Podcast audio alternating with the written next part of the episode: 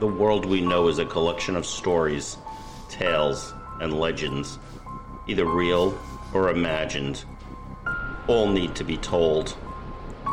There is a place to tell them. So if you want to go there, just click your heels and come join us. The Wizards of Odd.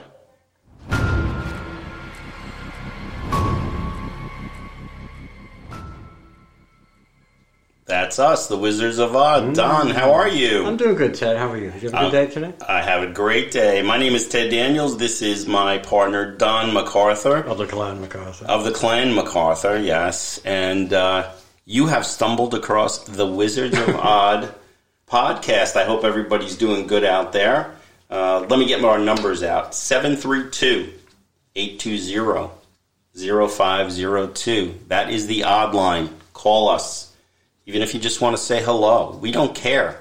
Call us. We want to hear from everybody. We care a little. Well, you know, would like it if you had a great story. Saying, yeah. But if you say hello, that'll show you're a nice person. That's fine. You can go to our website, wizardsofoddpodcast.com. You can find us on whatever platform that you listen to podcasts on. And you can email us at wizardsoddpodcast@gmail.com. A lot of people are connecting with us that way. However you connect with us is fine. We're not yet set up for EVPs, but we're working on that. Right, exactly. Once we get set up for EVPs, it's going to be great. You're not... You know, complaints from beyond. That's what I need. Yeah, exactly. And we don't like you either. Yeah, at this point, not too many people that are in the graves have unlimited data and calling, so they're not reaching out to us. You don't know. These plans are far-reaching. They are. They may be bundled in. Well, Don, there's actually a TV show on. I'm trying to remember the name of it. It's I think it's a Netflix show where when you die, you during your lifetime you've accumulated like value points for an afterlife media thing. Not Joe Biden. No, not Joe Biden. And it that determines how you're going to live in the afterlife, and you can actually connect with living. What they're doing is they're giving a score for your karmic debt, and but your afterlife, next life is going to be like. They're codifying. Yeah, you can buy more. Like you can buy more. Forget all that chanting and prayer beads. Just get a checkbook. Mm-hmm. Okay. Yeah, that's the best. Just get a checkbook. Blasphemy. We have a fun show for you tonight. I hope everybody's been enjoying all the episodes we have. We've had a lot of fun doing those episodes. Tonight's a little different. We're very, very lucky tonight to have a guest later in the show, and he's going to give us a little perspective on a few things. He's a regular at Gettysburg, not in the comedic sense where I'm a regular at Gettysburg. I'll be here all week. Really? I'll be a little round top this week. I'll be a little round I killed at Devil's Den.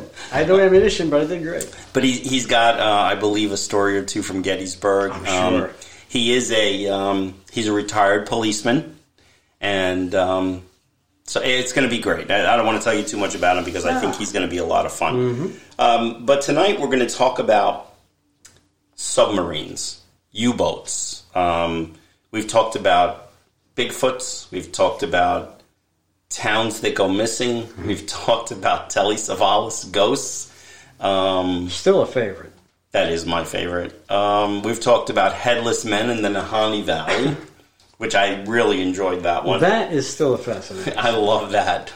But tonight we're going to talk about a couple of U-boat mysteries, and they both happened off the coast of Scotland. Don, why don't you kind of set geographically where this happened? Yeah, these are things that happen, and I notice these things because I follow a lot of ocean stuff, you know, and especially because my family's from Scotland and all that, and that area has a lot of weirdness to it.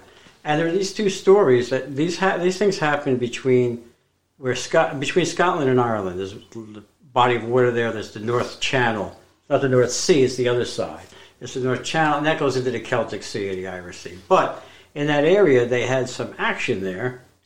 In the 1900s, early 1900s, because it was World War One, right? And there was actually a U-boat, this UB-85, who was sailing along there. And at night, these old submarines would have to come up and recharge. They couldn't, like today you have submarines that can stay down there for months at a time. And they actually have teams on these submarines because they have two teams. They'll have a blue team and a gold team because one is active while the other one is berthing or sleeping. And then that shift changes and the other guys go on. That's why there's always somebody on there. All right. And submariners are some of the most highly trained people in the military overall, because especially today, because it's a very specific job. And today, like you could be under the water for 5-6 months at a time. Yeah. But back then, they could be submerged for a long time. They were pretty new at the time. But they would have to come up at night to recharge their batteries and get fresh air and everything. Mm-hmm. To get them. So this thing is up on the water there in the middle of the night, I guess, so nobody can spot them. And then all of a sudden, something crawls up on the deck. This massive creature crawls up on the deck, according to them, and wraps itself kind of around their deck gun, which they would use when they surfaced to finish off marine vessels. But this thing, and they couldn't get it loose. It said it had big tusks and teeth and giant eyes, and it was savage and growling at it. And they had to take their firearm, their sidearms and stuff, blasting away at this thing. It took them a long time to get it off the submarine, supposedly. Right. And their mounted gun, was bent. Like they couldn't straighten it out again, which means they couldn't really sail properly. And there were also damage to the deck plates and one of the hatches, so they couldn't submerge. They would sink. So that's why they were sailing along after that, and the British warship comes along and says, "What's this?" And they're like, "We surrender." And they told them that this creature screwed up their thing. And they eventually sunk the submarine when they took the guys off. But at which recently that submarine was found. Yes, a couple of years ago they found it, and they had 3D imagery where the mounted gun on the deck is bent, just like they said. Yeah, and people are saying, well, maybe it didn't happen. They made it up to cover up the fact that they scuttled the ship, or one guy forgot to close a hatch, they said. So these guys are submarine guys. Like I said, they're trained. They've been sailing around for months, attacking ships, laying low, and this one guy, junior officer, forgets to close the hatch. But listen, wait, let's throw this in too. These were Germans. Now, we're not... Now, they're orderly, and especially their military is very orderly. Their military, they did not play. And the Navy in general, all navies are very specific and orderly, because everything has to be done every time perfectly, or everybody goes. I mean, you had the captain of this U-boat tell the British captain that a creature climbed on. Now, you would never... I mean, you... Yeah, you wouldn't make that up. You made that up so you wouldn't look stupid. Right, yeah, you would look more stupid. I didn't screw up and forget to close the hatch. It was a giant creature. Right, a giant jellyfish. All right, could you please step to the back of the ship while we have you examined and shot? Now, again, I don't know what climbed on the ship. Maybe nothing did climb on the ship. And then some people said, there were people that said, yes, it was a large walrus. That'd have to be a pretty goddamn big walrus. There are huge walruses and sea lions, but you see them sometimes where they go into towns, like in Iceland and some of these places, and they get on the streets and they attack cars and stuff. They're like 2,000 pounds. But these guys know what those are. They know what a walrus is. They're German sailors. They've been sailing around Scandinavia and the Baltic. They're up there. Yep. Like they've never seen a walrus. That's crazy. Versus walrus, you know, yeah. And again, where this falls in. Is when an airline pilot or an Air Force pilot sees something and says something, and they and people who don't know look at them and say, "Oh, that's BS." Well, let me tell you something. I know pilots, and I've tried to talk to them about some things, and I said, because I said it's really nice when you're in a plane and you're up above the clouds. I said when you're flying at night, this is somebody who flies a lot. When you fly at night and you're up above the clouds, did you ever see anything strange? He goes, "I'm not going to talk about that." Right. Because why wouldn't he just say no? Yeah, exactly. Right. Exactly. No. Yeah. No. But it's like a lot of them won't discuss that because it'll really hamper their careers and be in trouble. One of the most famous ones, well, not to get off on different things, but the only thing was like that pilot, the Japanese pilot, which we'll do another time. But this thing, it's like when people say people's in the woods and they go, they think they saw a weird creature, but it's probably a bear. Like, people live in the woods and hunt all the time, don't know what a bear looks like. Right. They're more likely to say, that was just a bear than you are. Yeah. You know what I mean? It's like, why are you... And I don't know if this is true or not, but there's enough of this tale being told, and the evidence of what happened to the submarine kind of corroborates it a little bit. Absolutely. And there's always been a history of odd sea creatures in that area. Yeah. Up and down, that's all around the, like, Scotland, northern Scotland and Ireland, like that. And there's a lot of stories out of that. And some of that may play into the whole Loch Ness thing and all that, but we won't go into that. But it all is tied in. When you told me about this and I started reading some of the articles that you sent me and checking things out on YouTube, there were more sightings of strange creatures in that area. Yeah. And I remember one, I don't know if he was a scientist or cryptozoologist, who saw something, and he said he felt great about seeing it because it validated that Nessie has a sister, a saltwater sister. Mm. So that was well, yeah, there are, and they found examples of things in recent years where they found that a lot of giant reptilians are actually swimming vast distances in the ocean. Yeah, they've seen, and this could tie into our next story, because they said they have saltwater crocodiles. No, not massive, but to me, 15, 20 feet is massive. That's pretty big. A saltwater crocodile, which are very vicious and mean. Yes. They find them miles. They're going like intercontinental. They're swimming through the ocean. Right. And I'm like, you know, you see, if you're in the ocean and you saw a lot of things. You see, like, there's oar fish that are very long fish. Yeah. There's them. There's things that come up occasionally. Those sundial fish that are about 15 foot across. Oh, those groupers, those giant groupers. Yeah, or like you see something like. Sometimes there's a lot of upheaval in the ocean, because even in the Pacific, the rim of the Pacific is known as the Ring of Fire, because it's all volcano activity. Okay. And so there's a lot of activity there, and that stirs things up. So things might occasionally come up. Mm-hmm. Like they recently discovered the giant octopus. They had pictures of, which they always heard about because they saw whales had marks on them from giant squids and things like that. Oh, where they the beak would kind of bite into them. Well, not only that, squid also, when they have tentacles on their they have like tentacles, and then they have the two longer tentacles. Okay, right. But their suckers have like teeth in them, like sharp claws. Oh, so when they grab and they pull in. That's I've never seen that in my calamari. Well, you're not going to the right place. All right, I'm just saying. But I'm saying there are a lot of weird things in the ocean, and that area has a lot of it. And that's why the other story, the other U-boat. Yeah, there was actually another U-boat. This happened 3 years earlier. Yes. And it was the UB-28. And the strangest thing about that was that they fired on a merchant marine ship. It was a merchant ship, yeah. They fired their torpedoes. They fired the torpedoes. The ship blew up. Yeah, and as the ship blew up and started to sink, a giant reptilian sea creature was blown out of the water.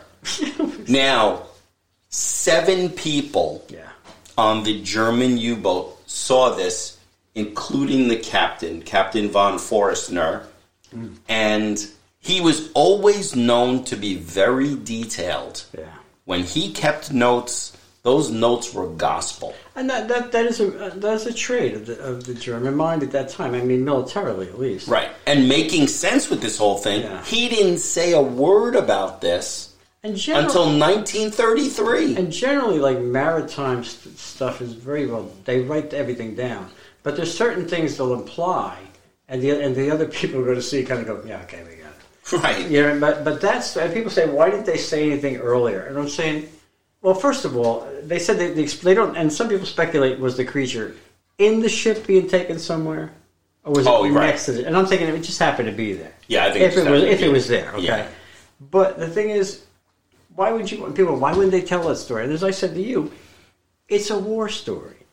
These are guys that were in a submarine, fired torpedoes at a ship, blew the ship up, killed the people on the ship, in a horrific explosion. Now they may have seen a sea creature. But they're not going to go back and want to relive that story for everybody. They got to turn every horrible detail of everything else they saw.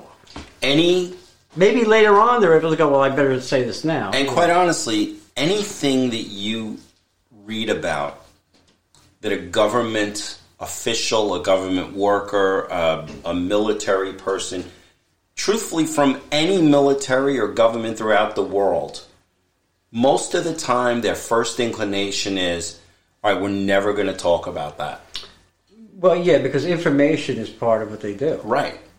But even when you look at Project Blue Book, in the beginning when the Air Force guy was there to debunk everything that the scientists from Ohio State... It didn't go the way they intended. Right. It, not at all. And the government, the Air Force guy, was seeing everything that they were seeing.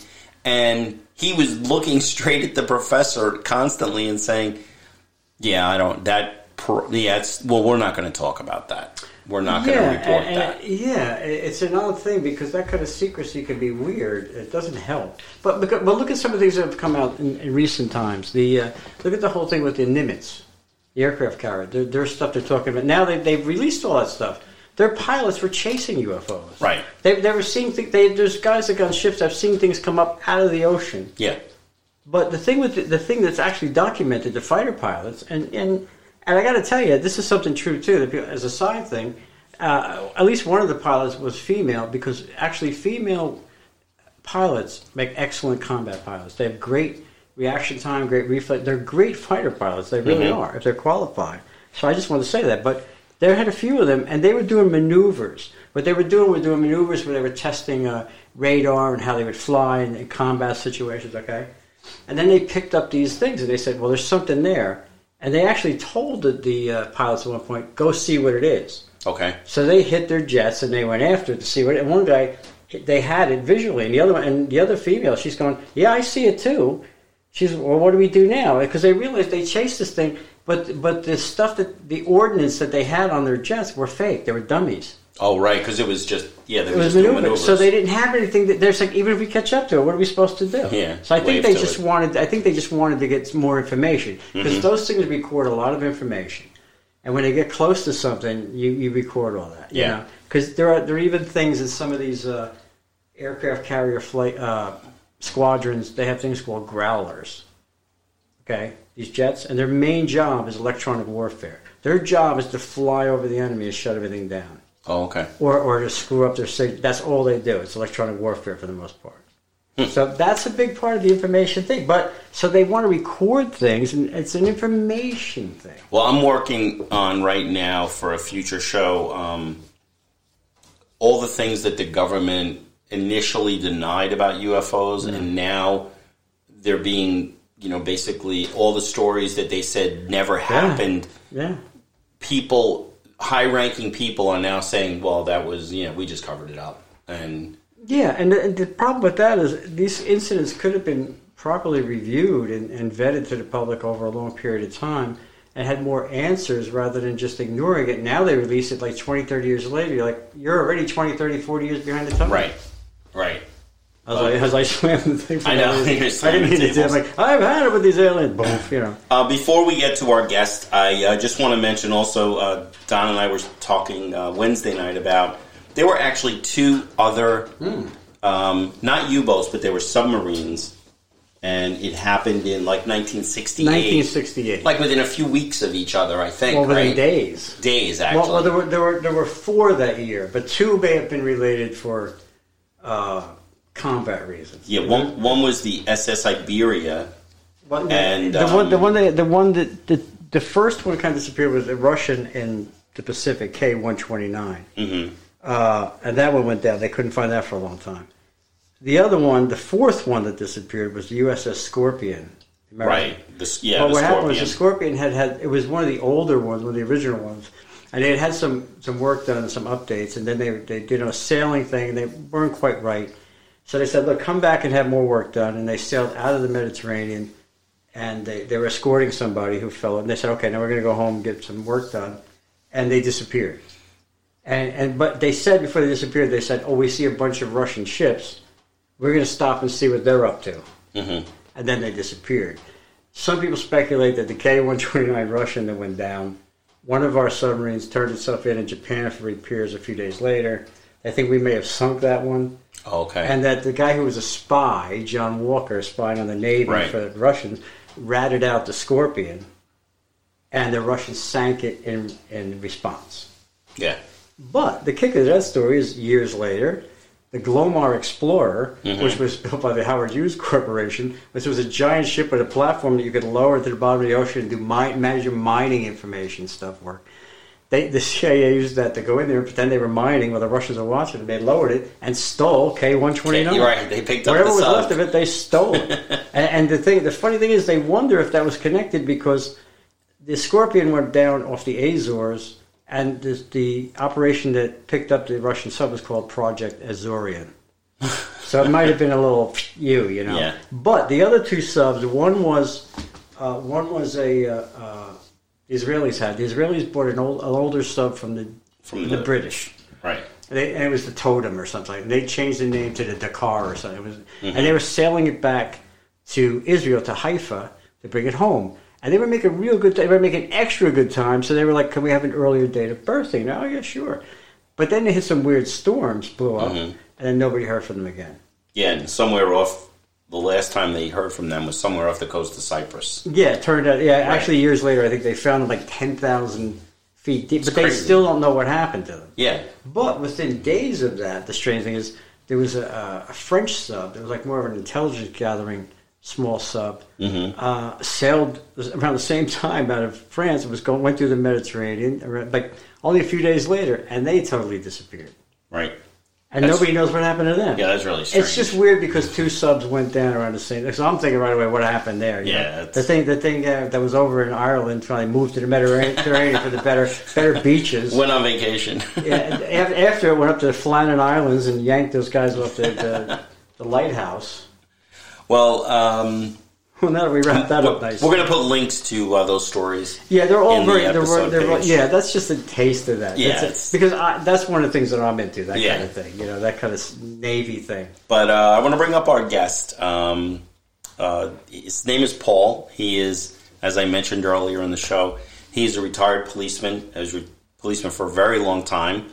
Rose through the ranks. Did an amazing job. Wasn't just one of these guys who was happy just kind of being in the squad car, listening to sports talk late at night when his brother-in-law was on the radio. And not an easy life. And let's bring on Paul. Paul, how are you? Hi, Paul. Hey, good evening, guys. How are you? Thanks for having me on. Hey, no problem at all. It's really our pleasure to have you on. I was speaking to you a few weeks ago, and you were mentioning, I know that you go to Gettysburg a lot, and Gettysburg is basically like one of the most haunted battlefields and towns in the country. And have you ever had any experiences in Gettysburg, or have you talked to people in Gettysburg that have had experiences? Well, pretty much everybody you talk to, sooner or later, you hear somebody experience. That's a good point. But me personally, I have never experienced anything. And I'm somewhat of a skeptic, I'll admit that. But first of all, let me say I really enjoy your show. I mean, I've listened to all the episodes, and I just I like the way you bring the spooky stories together with some humor and some history and even some movie trivia. So, let me just you never know. Hey, Don, that's how you know he really listens. Yeah, I know. And all of those things are right in my wheelhouse. Oh, yeah. But, good. Yeah, getting back to the Gettysburg thing, me personally, I've never seen anything. But, what really attracted me to the battlefield initially was, I heard Don mention earlier, the Devil's Den. And I had been in the Devil's Den one of the first trips with my father. And we were there probably about 6 o'clock in the morning, very early. There was nobody there. And it was just a really eerie, creepy feeling, And it was there was something inspiring about it. And that's one of the reasons. It's because of you get a sense of the carnage. Yeah, and the sacrifice, and it's amazing.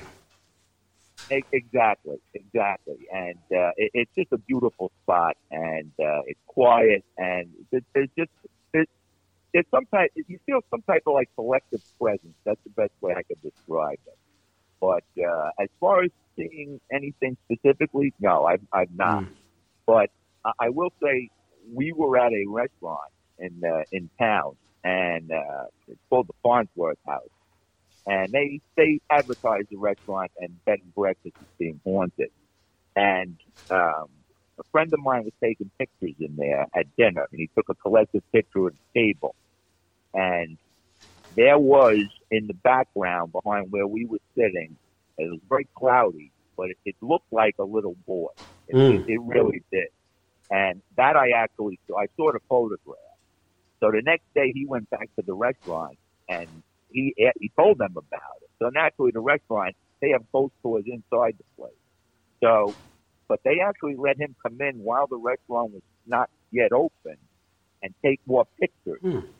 So he took about a dozen more photographs, but nothing else ever materialized. So that is about as close as I personally came to seeing anything. That's pretty interesting. And yet you're still a skeptic. Well, but he's open-minded. He's open-minded, though. That's right, Don. I am an open-minded. He's still collecting evidence. Yeah, right. He doesn't have a suspect, but he knows when he gets somebody, he'll have all the evidence, and he can convince that it was them. Paulie, a friend. If he finds a ghost, it's probably going to have a chalk outline. Paul, a friend of mine visited New Orleans. He's a regular visitor to New Orleans. Oh, I love New Orleans. And he took a ghost tour, and there was a restaurant that said they were having issues because they bought the restaurant, they redid the whole thing, and every night when they would leave and everything was perfectly in order, they'd come back the next day and the place is trashed. Oh, I've heard that kind of thing. And then they set up cameras and they can see everything being trashed, but nobody doing it. And then they see me there. And then they brought in a psychic. And the psychic said, the only thing you have to do to stop this is to set a table up in the corner for the original owner. This was his favorite wine.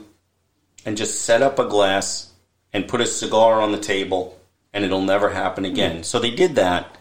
And for a long time, they kept that tradition up. It's an offering. Then a couple of nights in a row, they took it away, and the place got trashed again. Well, my friend took a picture of the table set up, and when you look at the picture, you see a face, much like the way, Paul, you said, where it was very cloudy and all, and it was a very strange, eerie face in the picture. Yeah. So, hey, that stuff is out there. Paul, what about where you were a policeman? Did anything odd ever happen? Not even if it was, we're talking paranormal. Yeah, paranormal odd or cryptic odd or anything like that happen while you were a policeman?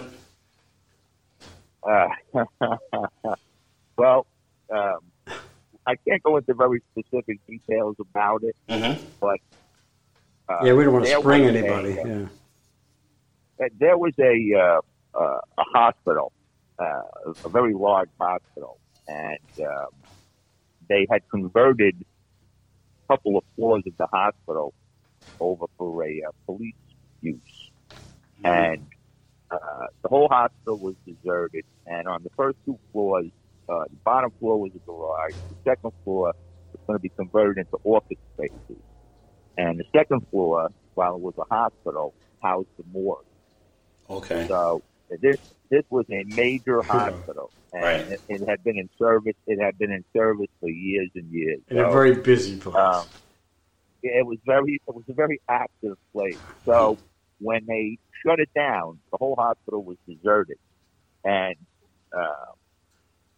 I got actually sent in there to check the hospital facility out to see if it would suit the needs of the department. So I was actually walking through this place by myself, and it was creepy. It was really creepy. All kinds of, because the windows, there were broken windows, so the wind was blowing, and the light was bad. So I was actually walking past the morgue area where they had the containment units. So I looked in with my flashlight, and in the far corner, I saw one of the unit doors open. It was open, and there was a pair of legs and a pair of feet laying there. So I almost had a thrombosis. At first, I started laughing because I thought it was a joke, But I'm thinking, how many times have you gone into buildings like that, And then reality started to settle in a little bit. It's an abandoned building. It could be anything. It could be a homeless guy. It could freak you out, though. So, Yeah, it was, because I was in this whole building by myself. So anyway, I go in there with a flashlight, and I'm creeping along, and I go in and I look, and some wiseacre took two pair of broom handles and an old pair of pants and an old pair of sneakers and stuck them sticking in there. So somebody thought it was pretty funny, but I lost 5 years of my life. But without going up into too much detail, numerous after the police offices were installed in the building, they renovated the two bottom floors for the offices, and half a dozen guys said they saw things and heard things. And one guy who I knew personally, who was working on the midnight tour there, swore he would never go in there again. Wow. And I was very impressed by how sincere these guys were. So, and these are not guys that are easily. These are probably not guys that are easily, deterred. They've been through a lot of stuff. Very strong person. That's what I'm saying. They're not just going to be faint of heart. They go, even if they were, they would still go. That's the kind of people you're talking about. One guy told me that he was on the elevator going from the first floor to the second floor. This is about 3 o'clock in the morning, which I guess is the time all these things happen, right? It's always, pretty 3 o'clock or 3:15. Yes, the anti-hour. He got in the elevator. He hit the button, and a voice box came on and said, "Why are you here?" And the voice box is not connected. Yeah. So this is the fella who swore he would never go in there again. Yeah, so, that would do it. I'd be like, take care now. Yeah, exactly. Why am I here? It's probably one very clever homeless guy who wired the whole place up. No, but that's great. But these are not guys that get scared every day going, I saw something weird, and I'm not going to go back there. You guys see a lot of stuff that would scare most people. Yeah, these are stout-hearted men. So. Yeah, exactly. But I was in that building by myself for a good 3-4 hours, and I didn't see anything. Yeah. But, as you said, I am a open-minded skeptic. So, right.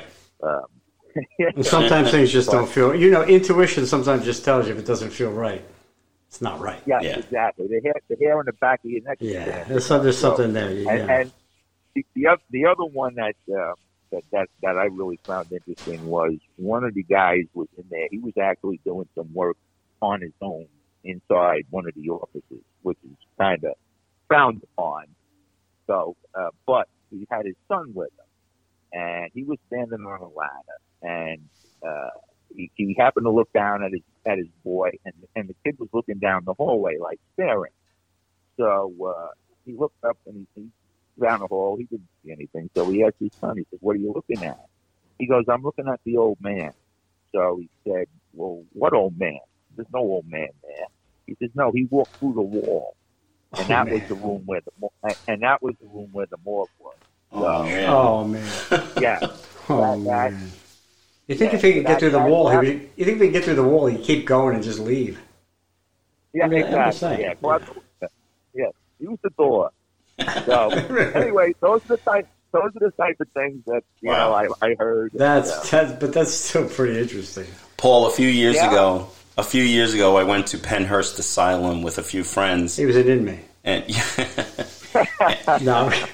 they had it all set up. It's the old insane asylum, and they used to take in like sick kids and crazy stuff like that in Pennsylvania. Yeah, it was disgusting. And it got really bad, but it was like Willowbrook. It's very haunted, and you go through 3 different buildings, and the last building is you do your own ghost hunting. They give you like 20 minutes to go and look around. I don't know why you would do that. It was crazy. That's I don't know why I did that. It's not a photo booth, So I'm standing on the line waiting, and I'm with my daughter. And it's good to take the kids along, but they're silent. Right? And one of the guards comes over to talk to one of the other guards, and he says to him real low, he says, "Hey," he says, "I didn't see Lenny this week. Is he off?" And he goes, "No, Lenny quit." And he goes, "He quit? He's been working here for 8 years." Right. And he goes, "Yeah," he said, "they gave him this building, and 2 weeks ago at the end of everything, he went up to make sure that the buildings were cleared out, and there was a little girl up there, and he said, "Little girl, you can't be here." And she turned, and she ran through the wall and disappeared, and Lenny said, "I'll never go back in there." I would have said, "Well, okay, if you want to be like that." Okay. So I count to 1,000, you coming back? Paul, those were great stories. Yeah, you know, that really is, because that's what we're looking for. People who experience things every day, there aren't famous stories, but this happens to a lot of people, so they can say, yeah, something like that happened to me too. I don't know what it was, but I'm like, we don't know either, but we like to hear about it. Now, and listen, I know Paul a long time, and that's not even the weirdest story I've ever heard from him.